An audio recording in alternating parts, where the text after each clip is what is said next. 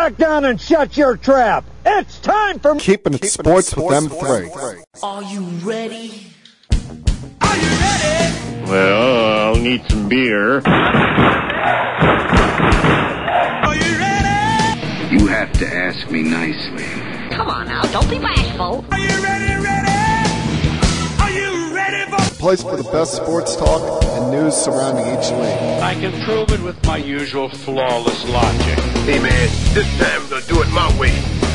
Uh, what's your name again? And now, here's your host, M3, Mike Rozansky. Coming to you from Cherry Hill, New Jersey. It's time for Keeping It Sports with M3, powered by the Connecticut School of Broadcasting.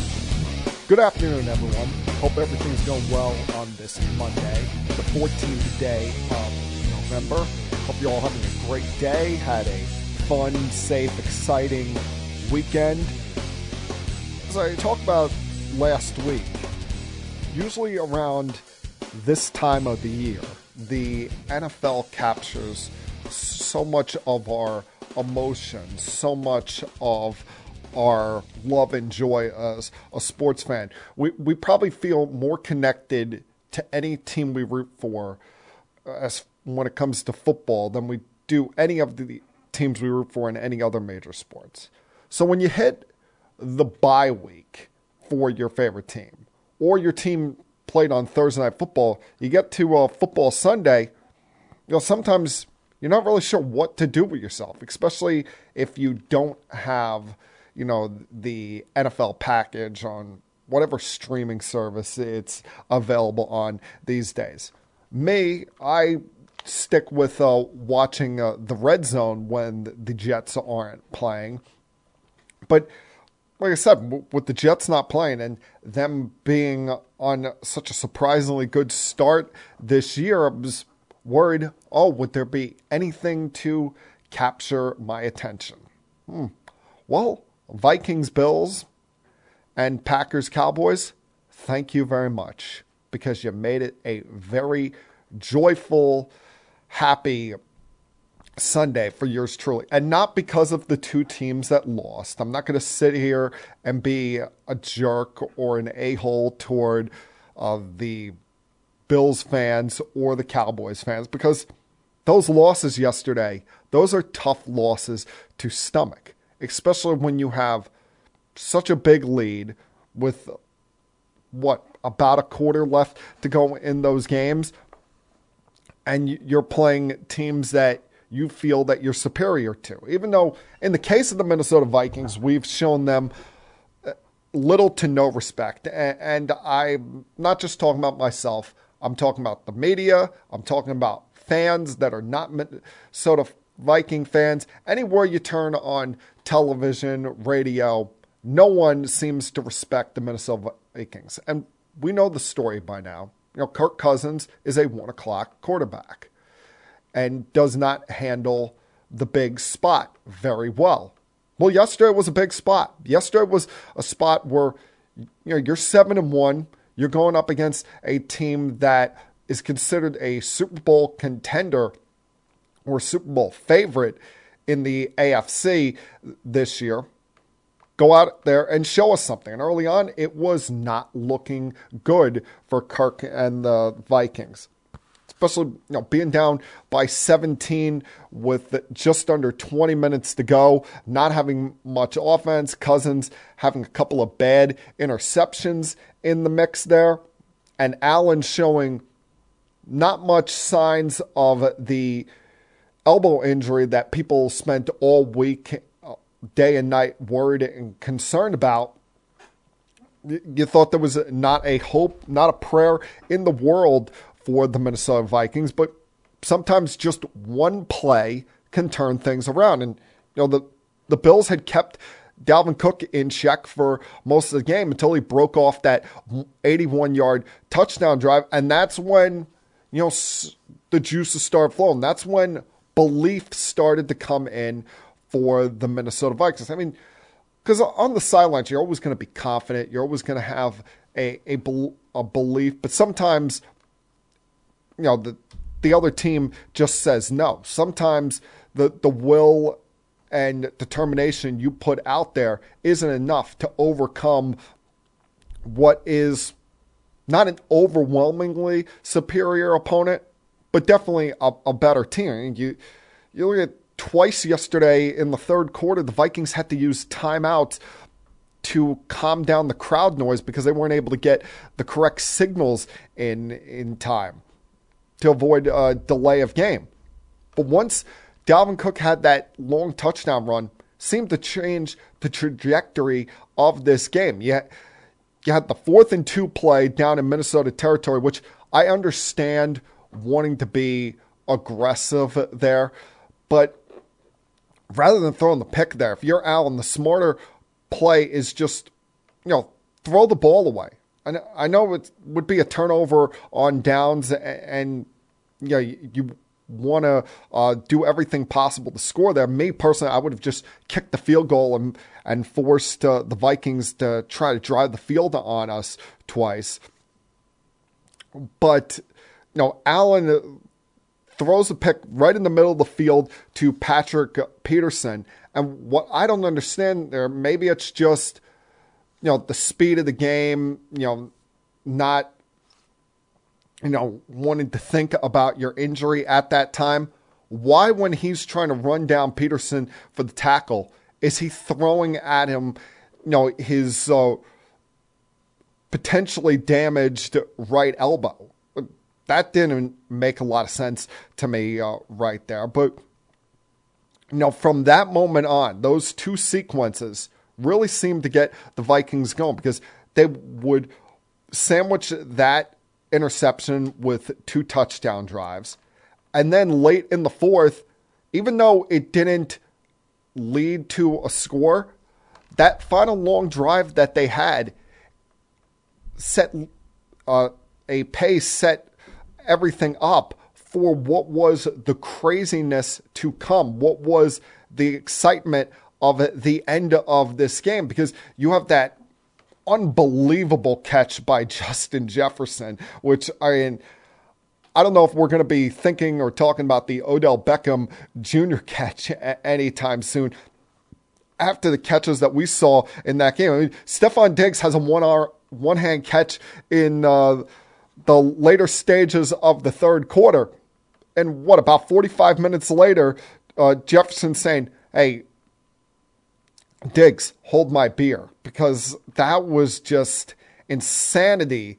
The, not just going up and catching it the way he did, but the fact that he comes down and catches it as he's coming down close to his hip like that, ball never even touching the ground. And even though it didn't lead to a score there yet, you thought you had the, the go ahead touchdown, but it called back on review. It set up the Bills for a situation where they couldn't just take a knee in the end zone for a safety. And looking back on it now, that might have been the way to go because Allen had his. Uh, second of what would be three turnovers uh, yesterday with uh, the fumble in the end zone with Eric Kendrick uh, recovering at there. And what's weird with all of this, how many times are we going to see the Bills have these chaotic end of game spots in classic games? Like it, it seems like these kind of things always happen to them. You know, Music City Miracle, uh, what happened last year against Kansas City, the final 13 seconds, and now this spot here where the Vikings, all they had to do was fall on a fumble. It wasn't like they really did anything uh, to uh, force this here, and they got the uh, go ahead. And you know, in a way, I'm glad they won this, not just because you know the Bills are a division rival who I'm happy about them losing, but it would have set a bad taste in my mouth and a lot of football fans' mouth if the Bills had won after that game tying drive to force overtime because Gabe Davis did not have a catch there along the sidelines.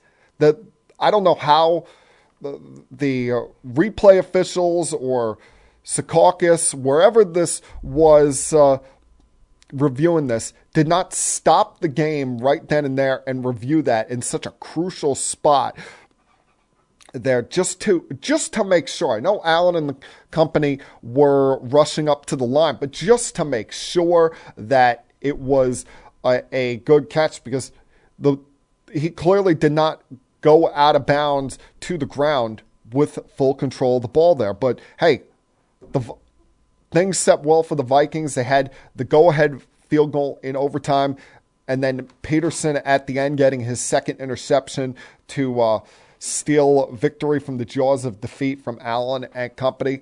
We got to start respecting uh, the Vikings. We have to start showing that hey, stop with the yeah buts until they give us a reason for there to be a yeah but with them. They're a good team. This is a legitimately good team. I mean, the, the Vikings aren't paying Kirk Cousin $35 million a year for no reason whatsoever. And he's got legit weapons all over the field here.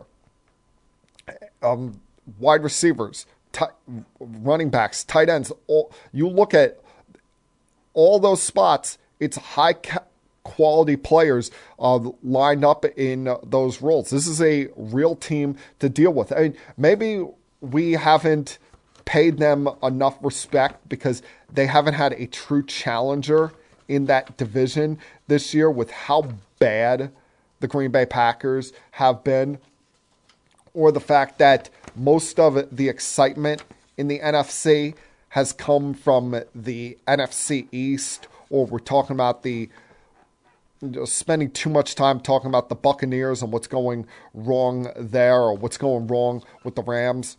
But the Vikings are a real team, and they're going to have a chance to back that up and continue proving that uh, next Sunday when they go up against the Cowboys. They're going to get the A spot on Sundays. The A spot is not Sunday night football, people.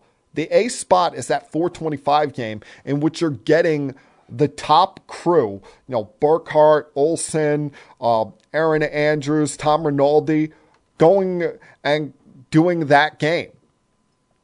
And they're going to be coming up against a Cowboy team that is maybe reeling isn't too is too strong of a word, but is coming off of a tough loss in their own right against the Packers yesterday, which you know you you wonder sometimes what runs through that organization. Is it just pure stupidity, or is it just this air of confidence where they think that oh everything they're going to do works? Because you look on the other sidelines yesterday. The Packers set the blueprint for the Cowboys on what they should be doing be a run heavy team, set up play actions down the field, especially when uh, you're not that strong at wide receiver. I mean, CeeDee Lamb probably had you know his best game of the season uh, yesterday, but he has not been overly impressive this year. You're just getting Michael Gallup back now from injuries. And the fact that the Packers, the team that's reeling, the team that's desperate, that's on a, five game losing streak, they were the ones that were willing to stay disciplined. They were the ones that were willing to take what was given to them and uh, set up design runs on 62% of their plays, highest percentage in uh, the Aaron Rodgers, uh, Matt LaFleur era is a large chunk of the reason why they won this game. I, I, I don't get why they had Dak Prescott backing up the throw 46 times in this game, especially when you've got Tony Pollard running for well over five yards a clip. He was uh, really dominant early in this game, and then they seemed to get away from him a bit and allowed Rodgers and company the opportunity to nickel and dime uh, their way right back into uh, this game. And that there were several times where you're looking at McCarthy, it's like, what are you thinking? Why not just take a field goal here, especially in overtime? The the fourth and three uh, play there after you had just cut into what was a second and 19 when you, you got a holding penalty called against you. You were able to cut off a chunk of that on second and uh, 19 down to third and three.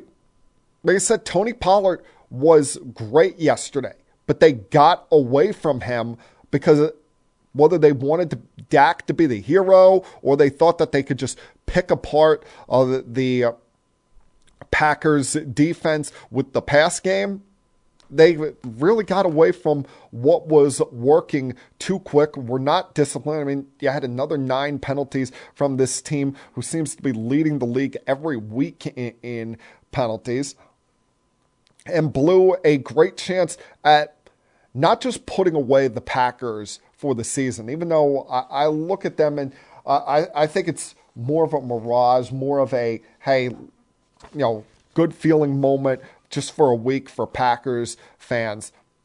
Yesterday was more about Dallas's lack of defense, stupidity at head coaching, and lack of self awareness in, in uh, this game. I mean, you know, Dak, you know, both of the, those interceptions. I don't know on the when you're in the red zone, you cannot throw interceptions. Like uh, at minimum, you should be getting a field goal there. Anytime a red zone possession turns into a turnover or an interception, it's a wasted drive and a chance at life for the opposition.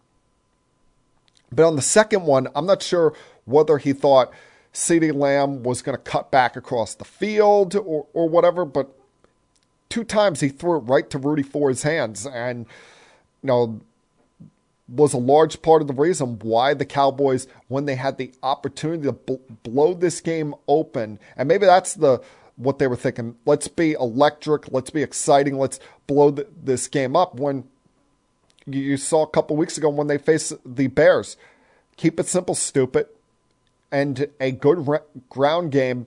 while it's not the sexiest thing in the world for most uh, football fans is a big thing for winning ingredients. You know that.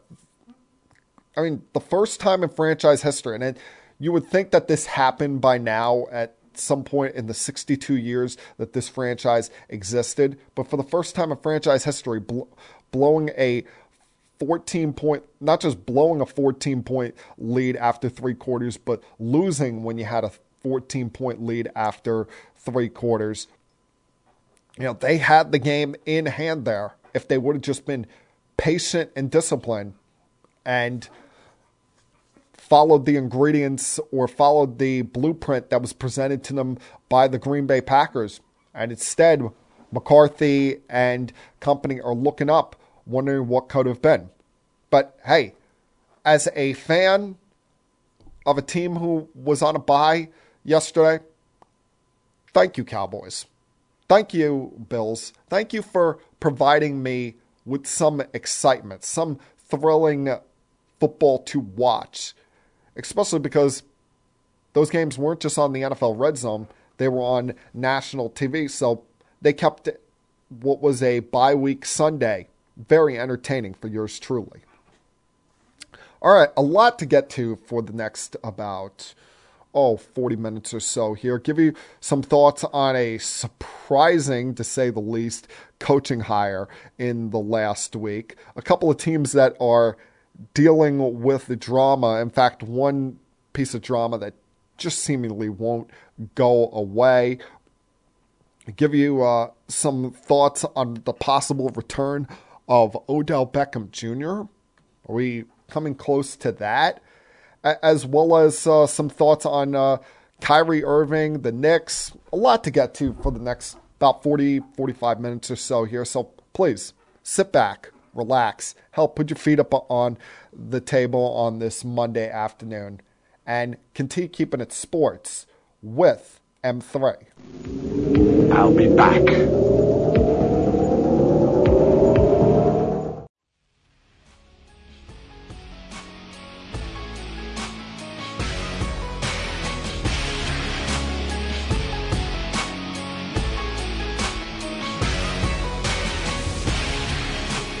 Bad thing about a podcast is that sometimes while I'm recording it, there will be news that breaks where I say to myself, oh, damn, I wish I had known that, you know, an hour or so beforehand.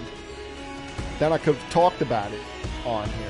That could have been a topic for me to break down. And what do you know? That was the case once again last week. The Indianapolis Colts decided to make a coaching change and fired Frank Reich and his five year tenure there as head coach. And you kind of figured with how things were going there that there was going to be a coaching change at the very latest by the end of the season. Now, I, am never a fan of the in season coaching hire, I mean, coaching firing, excuse me, unless the coach truly proves that he needs to go and is a detriment to the organization. Uh, like Ben McAdoo years ago in his second year as Giants head coach, or Adam Gase should have been fired during his second year as the New York Jets head coach. But in this case, I thought Frank had done enough to at least warrant being the head coach for the rest of the season. And if he was not going to be the head coach for the rest of the season, I would have at least gone with one of his assistant coaches, whether it be Gus Bradley and company, or someone on that staff, John Fox, somebody who's been there all year to be the interim head coach for the rest of the season.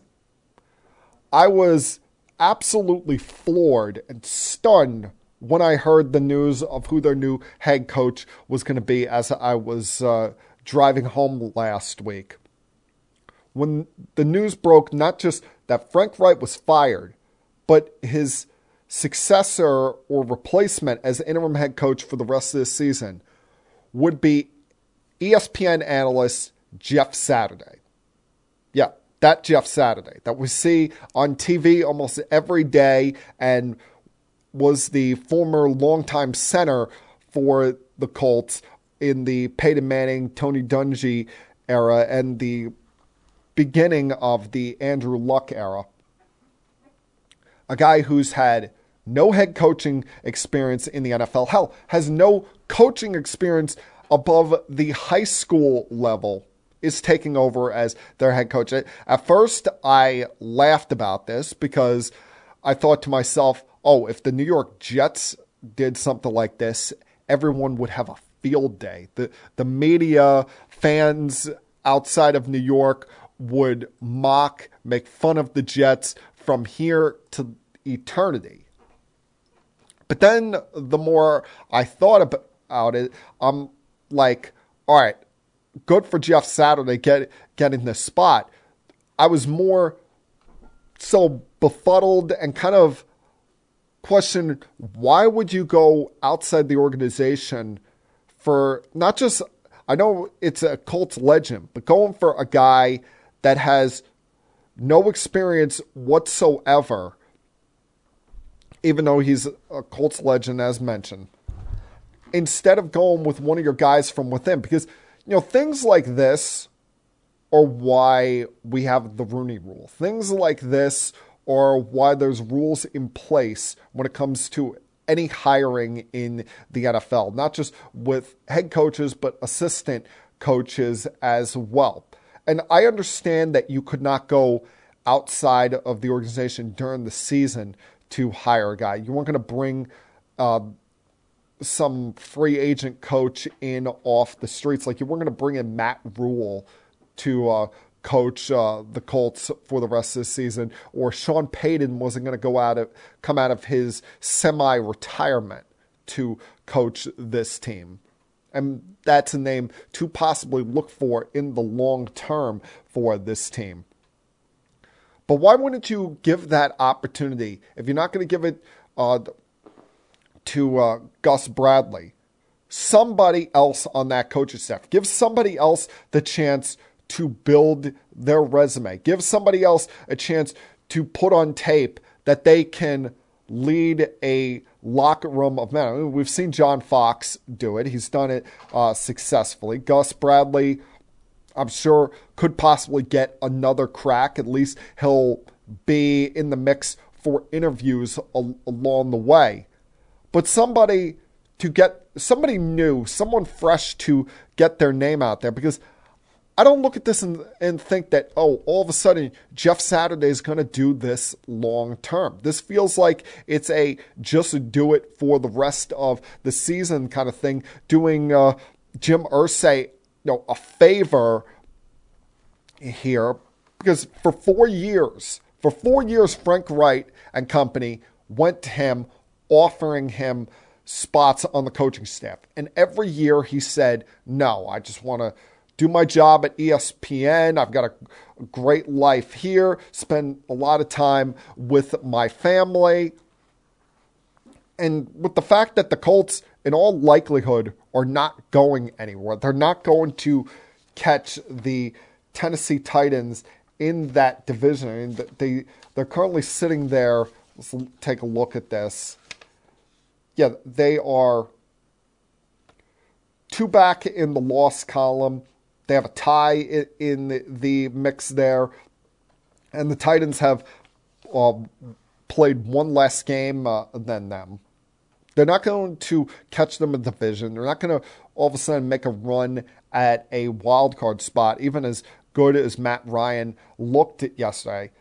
To me, this is just a fill in for right now kind of spot. And I would have much rather it, it gone to somebody that had been there every day that deserved the chance to build their resume rather than someone that we're bringing in off TV just because he's a legend of that franchise.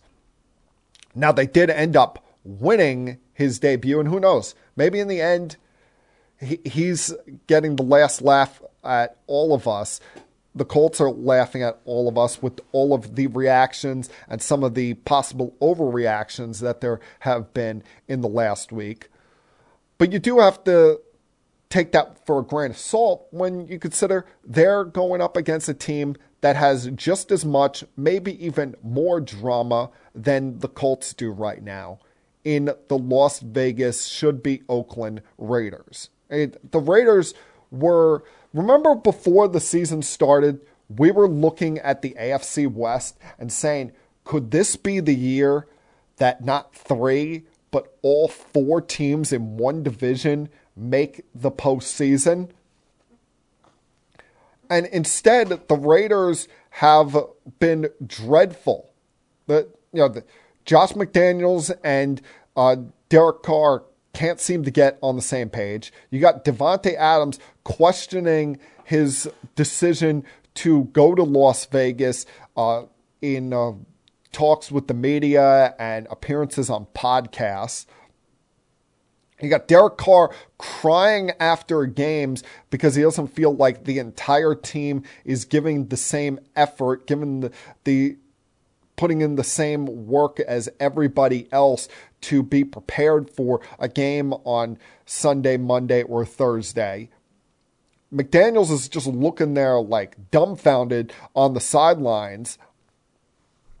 And you even have a player on the team, a, a guy who's been viewed as a, a locker room leader in everywhere he's gone in Blake Martinez, retiring midseason just four days after he led the team in tackles. I mean, if, if that doesn't tell you how bad things are going there in Las Vegas, I quite frankly don't know what to tell you because this this entire situation seems like a mess. And you know, the one of their one of their division rivals, should we call them that, that they're going up against next week continues to be filled with drama as well. And listen, I love the guy. I've been a big fan of his since uh, he was at Wisconsin. But can we go one week? I'm, I'm, I'm asking for one freaking week for without Russell Wilson being in the headlines for anything other than what he does on the field. That, that's all I'm asking for. One damn week. I mean, the latest example of that this week was the fact that, you know, you figured the number one story would be them going up against the Titans and uh, their loss in Tennessee. No. Instead, we're sitting here talking about whether Russell Wilson is wearing a wristband or not when he's on the field. Hey, I'm, I'm not. I'm not sure why Pete Carroll felt the need to bring it up when you know propping up his guy Geno Smith and, and talking about what has helped him in his coming out party, his second or third lease on his football life this year, whatever you want to call it or talk about it. But the this whole nonsense with the wristband became a talking point this week, became you know, a big headline. Oh, Pete Carroll said Russell Wilson didn't wear a wristband. And then Russ felt the need to respond because a reporter asked him a question about it after practice on Thursday. And it just, it became a story that had legs that grew that, quite frankly, shouldn't have been, you know, a big deal. Quite frankly, shouldn't have been something that ESPN, Fox Sports, any of these other sports networks are wasting time in their lives or all of our lives discussing. And that's all I'm asking for. One week, one week, Russ, where it's just about football, not about whether you're wearing a wristband or if you're doing high knees on the plane to London. And that, I, I the, the fact that you got kickers on other teams making fun of you for that shows you how much of a dork you truly are. Like I said, I love the guy, but for one week, that's all I'm asking for, Russ. One damn week, one measly week. Just be about football instead of any other possible nonsense. I mean, you can't say it's a bad move, him going to Denver, because he is getting $254 million over the next five years. But when you see your former team is winning games with a quarterback that we've always perceived to be much lesser than you, has always been thought of as kind of just a backup quarterback ever since the moment IK Enemkpali broke his jaw six years ago. And they're, you know, a team that people are getting somewhat excited about, even with their loss uh, to the Buccaneers in Germany yesterday.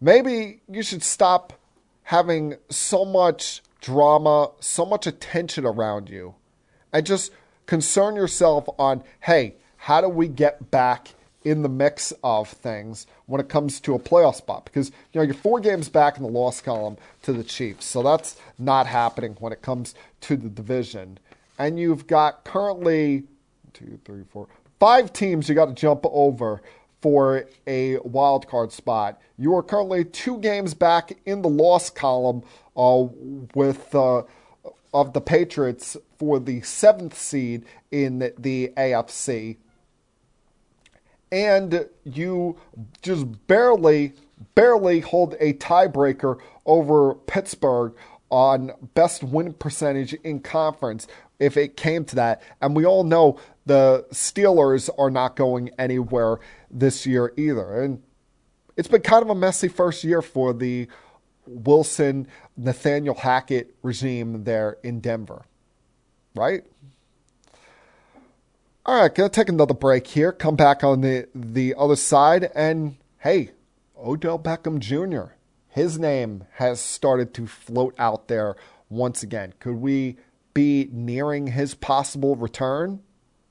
Could he be coming home? Continue keeping it sports with M3. I'll be back.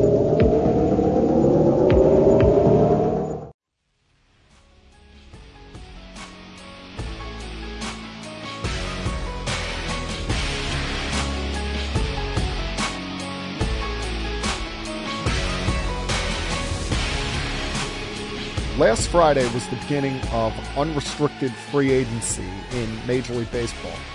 For the first five days after the World Series, teams have the exclusive rights to talk to their own free agents and possibly make a deal with them, as we saw with Edwin Diaz, and as we saw a couple of teams do with relievers who had breakout seasons, such as the Padres with Robert Suarez and the Houston Astros rewarding uh, Rafael Montero for his uh, all star caliber season.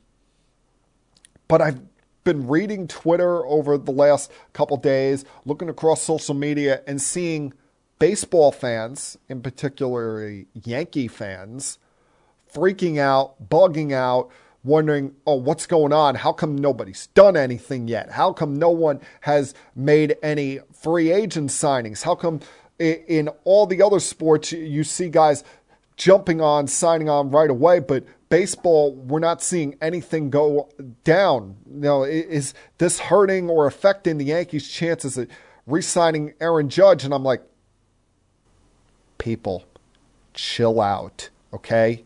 It's Monday. It's three days after unrestricted free agency has began.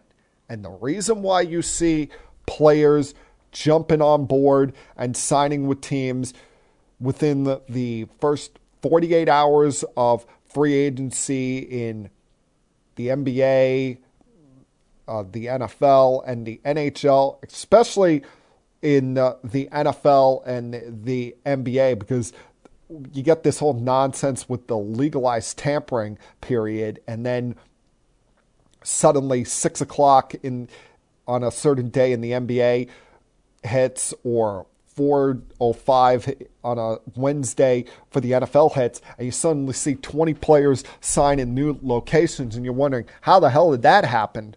It's because those teams and those sports have salary caps.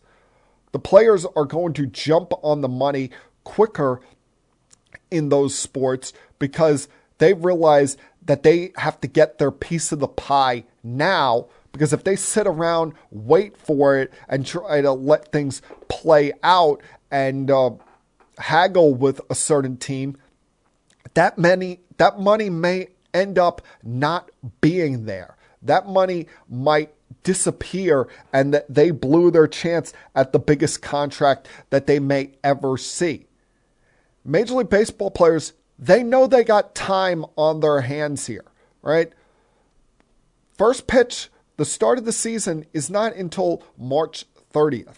Spring training doesn't start until about two weeks after Valentine's Day, and pitchers and catchers don't report until mid February. So these guys got time on their hands. And the, the teams, you know, they're talking to agents, they're talking uh, to other teams about prospective trades. You're not going to see anything major between now and Thanksgiving. It occasionally, you know, the, the likes of Buster Olney and Ken Rosenthal, Tim Kurkjian, whoever you want to throw out there that you like that covers Major League Baseball will be annoyed on what's supposed to be the best night of the year, the Wednesday before Thanksgiving, because some team will just piss them off and make a big free agent signing or a big trade, and they got to stop everything they're doing and write an article about it. Sometimes that does happen, but more times than not, it's the weekend after Black Friday in which action starts taking place. All right, moves are going to be made. These guys are going to get their money, especially Judge. Players are going to get signed. But you can't expect it's going to happen like that in Major League Baseball like it does in the other sports. They don't they don't work with the salary cap. Thank God they don't. And these players, these teams, they're in no rush to make commitments, long-term commitments. Just because you want action doesn't mean they're going to give it to you right away. Now, one piece of action that may take place before anything happens in Major League Baseball. And I would be surprised if any big free agents in baseball sign before this guy makes a decision on his next location is the future of Odell Beckham Jr. Because we know he's been rehabbing from tearing his ACL in the Super Bowl last year, and it's only a matter of time until he signs with a new team. But the question is when and who is it going to be? Now, one thing I don't want to see is him signing with the Dallas Cowboys. Now, th- this became a big story last week when Jerry Jones, in his uh, weekly uh, radio show, said Odell Beckham Jr. could look pretty good in a Dallas Cowboys uniform. I don't know, there's people saying, oh, that's tampering. How could he talk about that player? Odell Beckham Jr. is a free agent right now. So anybody could go on their weekly radio show or podcast or go on social media and say so and so would look good in their uniform. As long as the guy is a free agent, it's not considering considered tampering people. So Jerry unfortunately can say what the hell he wants to say in this spot, even though I think the Cowboys would be better off if he shut the hell up sometimes because his obnoxiousness, his loudness, that hurts them more so that it helps them and leads to more people like myself, more people like the likes of Stephen A. Smith on ESPN celebrating and throwing parades and having happiness over their bad losses than any other team in this sport when he makes himself so public like that. But the topic on hand here is when for Odell. Like, he's a remarkable athlete, unbelievable athlete, as great a uh, athletic specimen at the wide receiver position we've ever seen. And any team would be instantly upgraded by having this guy on their team. But the thing is, his list, of course, it's going to be very short because he's going to want to join a team that's in contention. He's going to want to join a team where he has the chance to play beyond the first two weeks in January, where he has a chance to play beyond the so let's say you know every team's played 9 to 10 games right now. Let's say he comes back he let's say he signs within the next 2 weeks and then is ready to go within a week of signing. That would give him you know 5 to 6 games potentially 7 uh, left in this season to play. So he's going to want to join a team that is in good position for a playoff spot. And you, know, you look at the rumored five teams that are in the mix there, none of them which are either the Tampa Bay Buccaneers or the Los Angeles Rams, because the Rams, even though they could use him right now with this possible uh, long term injury for Cooper Kupp, We're still waiting to see results on the, the ankle injury there. They're three and six and can't get out of their own way there in the NFC West. Have been a massive disappointment, but hey, they'll take that being Super Bowl champions. And the Buccaneers are just going to win that division by default and have not looked impressive in their last two victories, have just been very opportunistic. But you look at these five teams the Bills, the Chiefs, the 49ers, the Cowboys, and the Giants.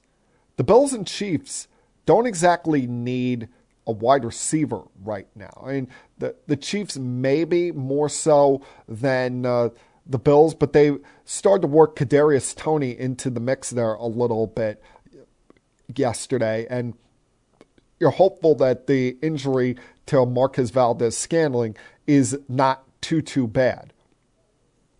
The Bills' biggest problem is they don't have a run game outside of Josh Allen. They really need to uh, get their ground game going. But the Cowboys could use a wide receiver.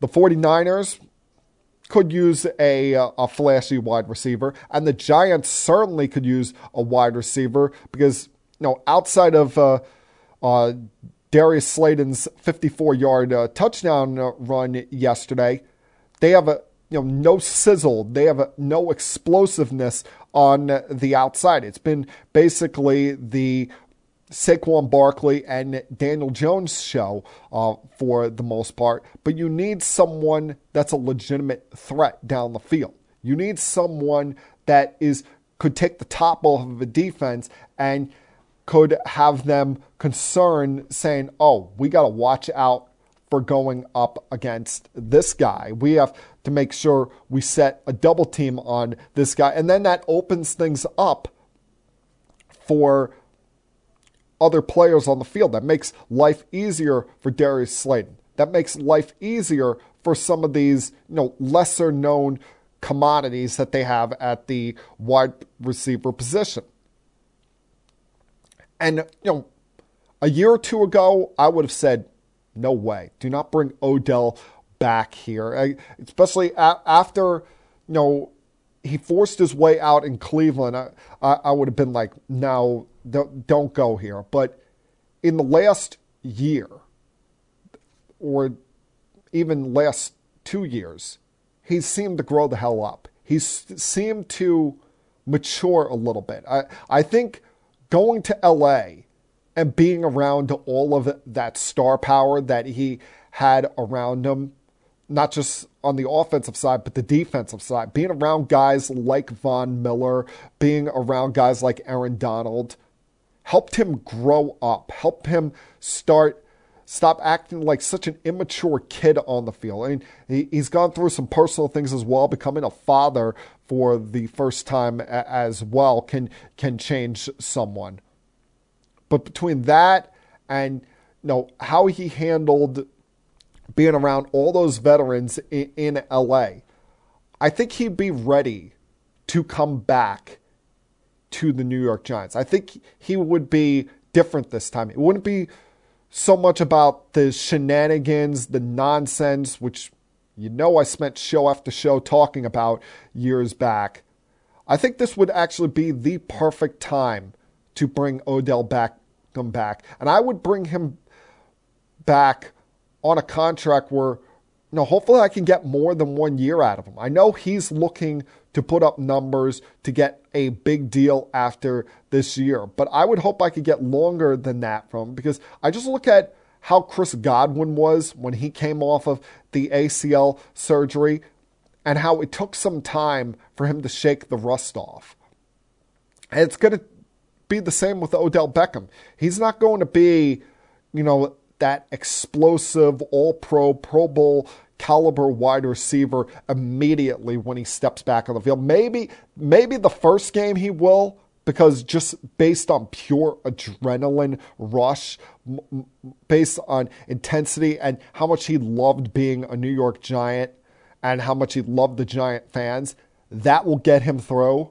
But those first couple of games are going to be touch and feel with him come back. You're not going to be able to play him every snap. You're going to have to slowly bring him along. So I would hope that I could get him on something more than one year. And if, hey, if he wants to just only sign for this year, that's fine.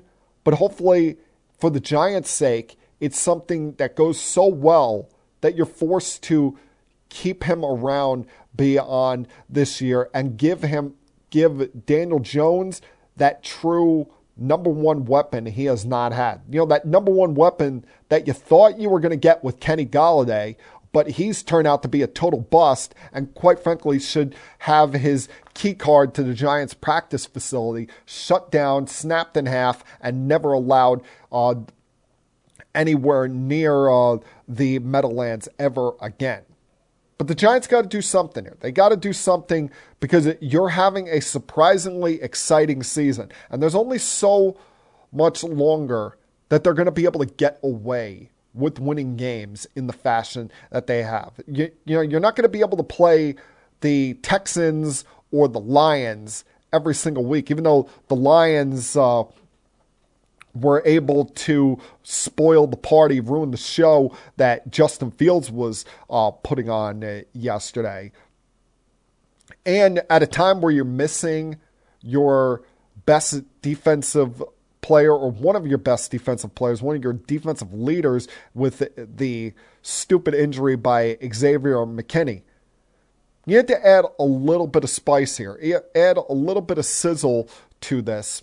And what better way than bringing back a guy that the fans love and clearly loves the fans back, loved being a New York Giant, just at times showed it in all of the wrong ways on it and off the field. So while I would have been against it before, I think it is the absolute right time and perfect time for the Giants to go out there and go bring back Odell Beckham Jr.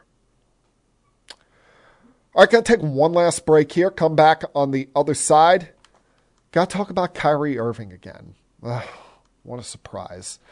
Continue keeping it sports with M3. I'll be back.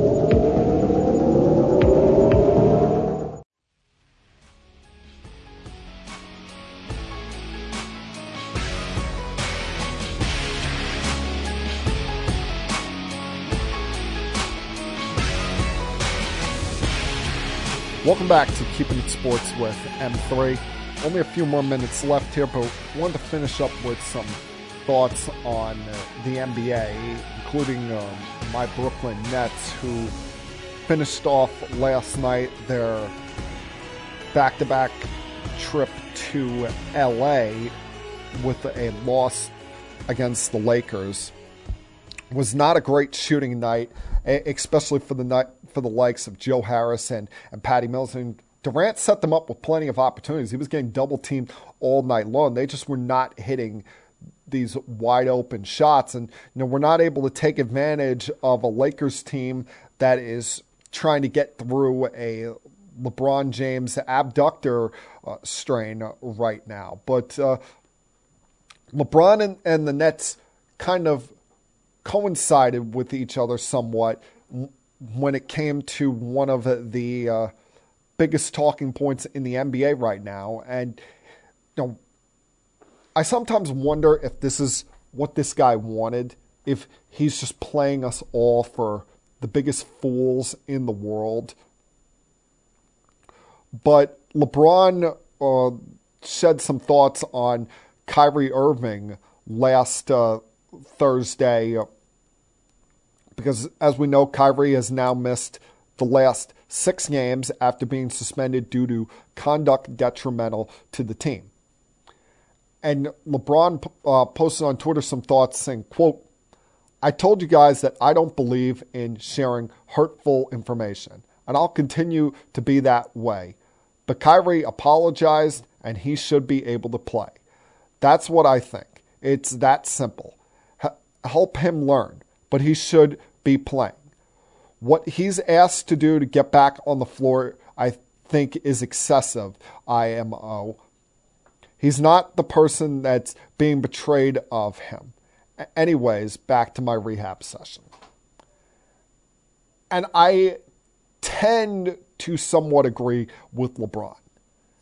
Here's here's what I, I really believe. I've, I've thought about this all weekend ever since I read his quote. I, I listened to a lot of people um, comment on this, a lot of people on television, radio, podcasts. a lot of opinions out there because, of course, what was brought up a lot here is, you know, race in this, in the, the fact that you know, you have a black athlete serving a suspension that, even though they gave a length, almost feels indefinite. And you typically don't see that with a white athlete, even though there not aren't a lot of them in uh, the NBA. The NBA is still, uh, uh, by and large part, a black uh, athlete sport so there's you know not many times that we see this pop up with a, a particular white athlete but as i've always said when I see black people african american people uh, give comments on this all i can do is sit back listen and educate and educate myself, um, especially because I get it because I don't get it. I'll never understand what it's like having people judge me based on my skin color.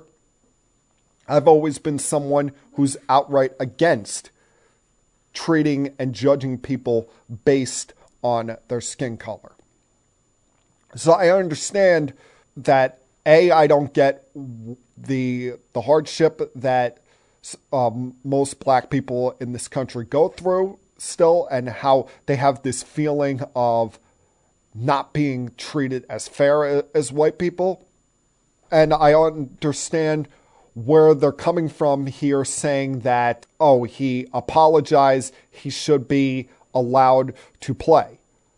All I can say is this I think that the Nets are making him go through all these hoops, and the NBA is allowing them to do this as almost like a lifetime achievement award as far as punishments are concerned. And I'm not saying it's right. I'm not going to sit here and say that I entirely agree with the Nets. Now, should they be having him go through some sensitivity training? Yes. But there's a way of doing all of this while still allowing him on the basketball court. Like, they should have taken him off the court right when this happened, right when he shared this post and the initial interview he had with Nick Friedell on ESPN. That's when the time was to uh, suspend him. I thought they waited too long to do that. But once he met with the commissioner, and the commissioner was like, I don't sense any anti Semitism here, then you could have brought him back and still had him go through some of this stuff, still had him meet with uh, leaders of different organizations or different uh, Jewish communities. They're mostly doing this now, and I could be completely wrong, but I think they're mostly having him do this now based on all of the nonsense that has gone on since he became a Brooklyn Net. Almost as a, a way of them saying, all right, you've had so much drama since you've been here. We're going to force your hand in getting back on the court.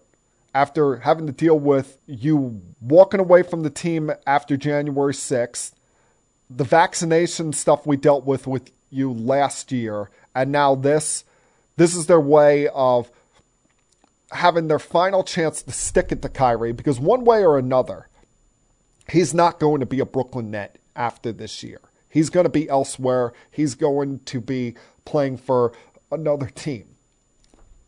So the Nets are, and Tsai especially, I think are looking at this as some form of payback, as some form of retribution. Now, he probably kind of sees through that and is, you know, I've said all along, somewhere planning, plotting his next move of attack. What could be that next reason that he looks for not to play? What's the next cause he's going to stand up, try to stand on his uh, soapbox for? But I do tend to agree with LeBron and others that it is time for him to come back. You could still have him do a, a, lot of stuff, a lot of stuff to help him, help educate him, uh, try to set him on a better path. But you did say five games. And now, if this goes anywhere beyond, say, Thursday, now it's it's borderlining on him possibly filing some kind of appeal with the union and having a chance to fight this suspension. And you don't want it to get to that because then both sides look hideous, hideous here. Both sides look horrible. Also, is LeBron possibly saying this to get on Kyrie's good side because he wants Kyrie traded to the Lakers? Remember that rumor that surfaced during the summer? This could be the first legs of that possibly coming to light once again. Now, in the time that Kyrie's been gone, the Nets have gone four and two, split uh, two games at the Staples Center uh, this past uh, week, and who knows, maybe that might get turned back into the Staples Center if you're paying attention to the news uh, recently. But along that uh, six-game stretch, they beat the Knicks at home in a game that lacked all competitive nature from the onset. I mean, the biggest thing that you could control in sports and hell in life in general when you're doing anything is your effort. You know, you could have an off night, you can have a a a bad day at, at, at the job, as they say, but at least show up and and work hard, or in this case, play hard. And the Knicks did not do that. They, you know, crapped the bed at the Barclays Center last Wednesday in a building that was probably at least 60% New York Knicks fans. They embarrassed themselves in front of uh, the city of New York with most eyes in the city watching. And so far, you're looking at this Knicks team. They're six and seven. They're ninth in the East. And they just have had some outright hideous, awful losses, whether it be uh, the 20 point game that they blew to the Hawks a couple of weeks ago and wound up uh, losing by 20 after leading by 20 early in the third quarter. Or last Wednesday to the Nets. Or yesterday at home in a mid afternoon start time, losing by double digits at home to the Oklahoma City Thunder, almost uh, giving up a buck 50 to them. And it being so bad that Tom Thibodeau benched uh, R.J. Barrett in the the uh, second half just because uh, he liked certain rotations. I, I I wasn't truly buying that excuse. But the Knicks just look like garbage. The Knicks are playing like absolute trash. There's there's no there should have been excitement to this team this year with the re-signing of Barrett, uh, with bringing in uh, the uh, hometown kid Jalen Brunson, hoping for a rebound year out of Randle, and the second year of a lot of these young guys on this team. But instead, every time it seems like they're taking one step forward, they're taking another three or four steps back. And I know we're 13 games into the season. There's still a lot of time, and things are very, you know, clogged up in the East right now. You have about, you know,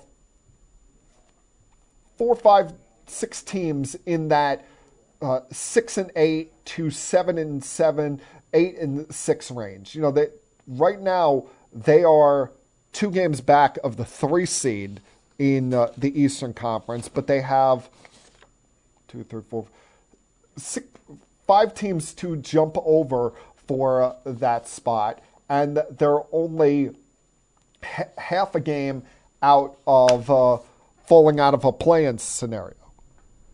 And I don't know about the rest of you, but what really gets on my nerves when it comes to the New York Knicks is that when things are going wrong, things are going bad, you never hear from the hierarchy of this organization. It feels very Wilponish of them that they get to run and hide every time the team is bad. That outside of the fan base, no one holds them accountable. I mean, the fans hollering, screaming on social media, and calling into their favorite talk radio shows are the the the ones seemingly keeping keeping them accountable. But you never, uh, other than Tom Thibodeau in his post game press conferences, I I I know the the owner has promised to stay out of this. All right, and that that's probably a good thing that he is uh, that Jim Dolan has somewhat stayed out of the mix here. But how are we not hearing from either Leon Rose or Worldwide Wes, how do we how is it that unless it's the very end of the season, we never hear from these guys? I mean, once a month, once a month, the general manager should talk to the media. Or if there's a crisis or a, tr- a trade made, but never, whether it's the team's going through a bad run or it's the trade deadline, we ne- Leon Rose has been able to escape without ha- ever having his feet held to the fire, and I just don't understand how he continues to get away with it. How uh, is it that people uh, within that organization are, are saying, "Hey, Leon, William Wesley, somebody's got to go out there represent us. Someone's got to go talk to us. Someone's got to calm down the fan base because they are pissed off at us right now. And even with as annoyed as I get at the likes of Brian Cashman, or as annoyed as I've gotten in the past at the New York Jets, or the Brooklyn Nets, or the, the New Jersey Devils, you routinely hear from the general manager of those organizations. But you never hear from the front office of the New York Knicks. And I don't understand how ownership does not hold them accountable in that range. How you know it's it's one thing for Jim Dolan to stay out of it when it comes to meddling with trades or hiring his buddies. But even if it's not him, even if it's just one of his minions, shouldn't they be telling uh, Leon Rose and um, Worldwide Wes talk every once in a while? Answer some questions, please. Give the, the temperature of of the room somewhat. It, just makes no sense. Now, this coming Sunday, the Jets are playing the New England Patriots up there in Fox, Foxborough, Massachusetts. Excuse me. They are a three and a half point underdog. And this bye week has been fun. You know, I've gotten a little extra time to celebrate the win against the Buffalo Bills. But now it's time to move on to the second half of this season. Now it's time to look ahead to what is a tough stretch ahead. By no means is it going to be an easy task. First, you've got the Patriots, then you got a home matchup against the Bears, who can score some points. And we've seen how electric Justin Fields has become the last month since they've uh, figured out an offense to work with around him.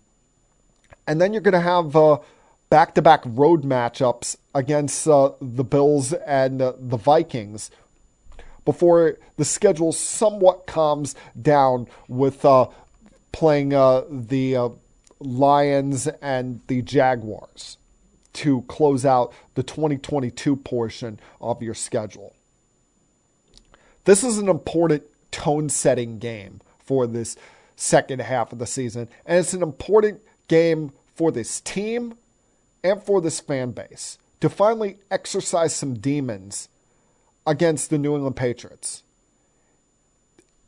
You've lost 13 consecutive games against them. The last time you beat the Patriots was in December of 2015. Remember that overtime thriller against uh, Brady and company with uh, Ryan Fitzpatrick throwing the walk-off touchdown to Eric Decker in the corner of the end zone uh, in Week 16. There, it's been a long damn time since you beat this team, and they've beaten the the Jets in some humiliating ways over the years.